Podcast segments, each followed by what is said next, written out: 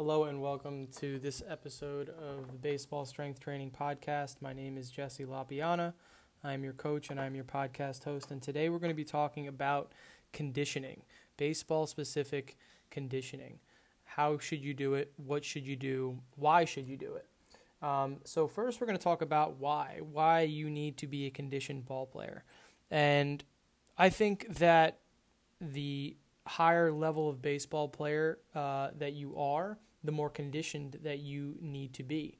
So if you are a baseball player in the professionals, uh, professional with a professional team, um, your playing season is going to be a lot longer. So you're going to have to endure a lot more baseball. Therefore, you need to be more of a conditioned athlete simply because you need to resist um, fatigue. The goal of strength training and conditioning is legitimately to resist fatigue because fatigue is the number one contributor to injury. And I want you to think about that for a second. You do your best uh, at maintaining proper mechanics and form uh, both in the weight room, but mostly on the field. I want you to kind of think about things in terms of on the baseball field. So when you're throwing, uh, when you're pitching, when you're hitting, and even when you're running, you're trying to maintain the best technique and also give out your highest power output. And what tends to happen when you are fatigued is things start to break down, both from a mechanical standpoint and from a power output standpoint.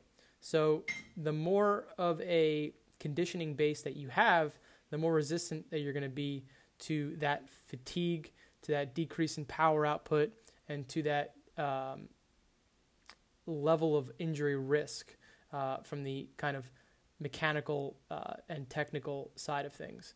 So what you what you want to do is you want to try and develop uh, two types of conditioning bases. The first conditioning base that you you want to look to develop is an aerobic base and an anaerobic base. So we're going to talk a little bit about how to develop those, um, but we're going to go back into talking about your needs first because I think that, like I was saying, the more baseball that you're playing, the higher your need for a higher conditioning base uh, becomes. So if you're a high school baseball player, which most of you hopefully listening are, um, middle school, high school, or even kind of early college, your playing season is probably uh, uh outside of the the college athlete. We're going to take, for instance, the middle school and high school athlete. Your playing season probably isn't nearly as intense as the professionals. So you're probably playing maybe in season two, three, maybe four times a week, maybe practicing a few times here and there. But for starters, there's a big glaring difference between your sport, your your games is you're only playing seven innings and they're playing nine innings. So just off the bat, you don't need as much energy as them. So something that I that I saw with the Boston Red Sox organization when I was a strength coach for them is that they had a really high um, demand for their athletes to have a strong conditioning base because they knew that the lower their conditioning base, the higher uh, risk for injury that, that they were. So a lot of the pitchers would go through conditioning, and I think pitchers by far need a higher conditioning base than other athletes because you know a second baseman is pretty much you know just sitting around and uh, not sitting around but standing around waiting for the ball to come to him. How many how many balls come to a second baseman in a course of a game, right? How how often does a second baseman need to move around um, compared to a pitcher or even a catcher? So the the energy system of the catcher and the pitcher need to be higher compared to the second baseman and the first baseman. You know, they're they're getting up a few times a game. They're getting a few balls here and there. So um, if you're a pitcher and a catcher, your energy system needs to be greater than that of a position player. That being said, we need to consider that the type of conditioning that you want to do, both as a pitcher and a position player, needs to resemble your sport. So when we're talking about conditioning, we're not talking about long, slow distance running. That has its place in your total athletic development. You want to be able to, you know, run consistently for I'm going to say 5 minutes. But after five, the 5 minute mark, you're pretty much getting a um, what you call not a good return on your investment, right? There's a point of diminishing returns. So, the best possible time investment for you would be more of an anaerobic style of conditioning. So that's what we're going to talk about today the, the types of anaerobic style of conditioning versus the aerobic. And the aerobic, just know that as being long, slow, jogging, you know, 10, 15, 20 minutes of continual running. That's not necessarily um, representative of your sport, right? Um, if you're a hitter, you're trying to be as explosive as you possibly can, swinging a bat, you know, multiple times in at bat, or a pitcher throwing a ma- maximal effort throw with about four to five seconds in between each pitch. So, your conditioning needs to resemble that. And so, there are three main conditioning solutions that I have for you today. And they all start with the letter S. Okay?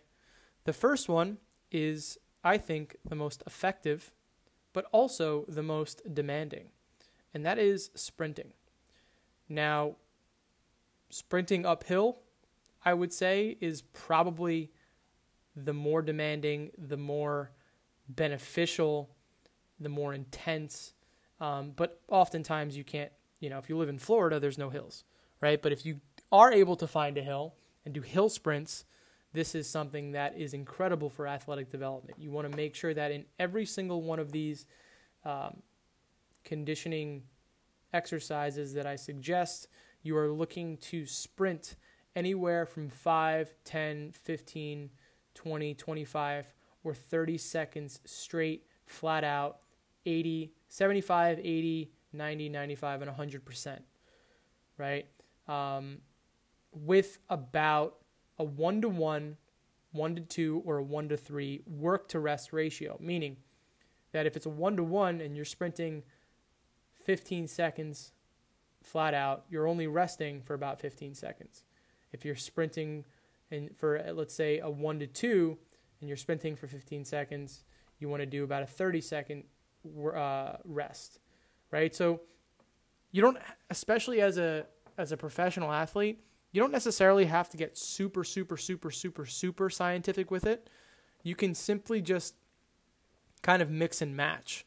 Um, if so, if you're going to do conditioning three times a week, one day you do one to one, one day you do one to two, one day you do one to three, or you can simply just mix and match them in almost like a progressive type uh, pyramid or ladder where you climb up um, to more intense work to rest ratios. So let's say you're starting out a, at a one to three for two sets. You do a one to two, then you go to a one to one, then you go back down to one to two, and one to three. So there's multiple ways, or you know, a bunch of. Uh, I guess the saying is there's um, a hundred ways to skin a cat, or something like that, right? So you can definitely play around with this, but sprinting, hill sprinting is an excellent choice for your anaerobic um, development. Now, a quick note on this anaerobic development is there's research that shows that not only will this help you develop your more sport specific energy base um, that is going to, again, uh, resist fatigue and lower your chances of an injury, but you're also moving towards becoming more of a powerful human being. You're increasing your your power output and you're training your type 2 muscle fibers. So you're getting a, a, a, two for one. You're killing two birds with one stone. You're training for power, similar to how you would train for power for like power cleans or kettlebell swings or things like that. right? You're doing your power specific workouts, but you're also developing your energy base. So, two for one, okay? The second S in your anaerobic conditioning exercise should be stairs. And this is kind of similar to the hill sprints, but if you don't have hills, you go find a parking garage, right? Sprint up those stairs, right? Walk down, sprint up. Walk down, sprint up. Right? So you have sprinting and you have stairs. Right? Same thing. Work to rest, one to one, one to two, one to three. Okay? The third is swimming. And I don't think a lot of you take advantage of this one. Right? The stairs are a little bit lower impact on your body. Um, running is by far the most intense, um, high impact, and going to take most of uh, uh, the the toll in terms of your, I'm going to say recovery rate. But swimming is extremely low impact, and you're going to be able to get a great conditioning workout, but not feel the kind of gravitational impact on your joints and on your body the next day. All right, so what I would suggest is cycling your work to rest ratios, cycling and progressing your intensities throughout them, and then also cycling these three uh, different conditioning exercises. You have uh, sprinting slash hill sprinting, stairs, and swimming. All right. So um, if you are in the off season, I would suggest more than likely implementing conditioning, sprint conditioning um, a few times a week. And then during the season, um, keep that intensity, keep that consistency. I would say that it's probably a little bit more of a priority for you to work on conditioning pre-season. You can get away with not training conditioning um, a lot during the off season. I would probably prioritize strength training, mobility training, nutrition uh, during the off season, and then as you approach preseason and during the season, I would make conditioning a um, a priority um, simply because your adaptations during um, the adaptation for conditioning is actually quicker than strength training. So it takes longer to get stronger and quicker to become conditioned. Um, that's definitely not an excuse not to do it. Definitely, like I said, sprinting is a great power, um, you know, based exercise. Um, but you could probably get away with some of the less intense work to rest ratios during the off season, but then have it be a little bit more intense and um, shorter work to rest ratios preseason and during the season. All right. Um, so that's it for today's podcast, and I'll see you on the next one of the Baseball Strength Training Podcast.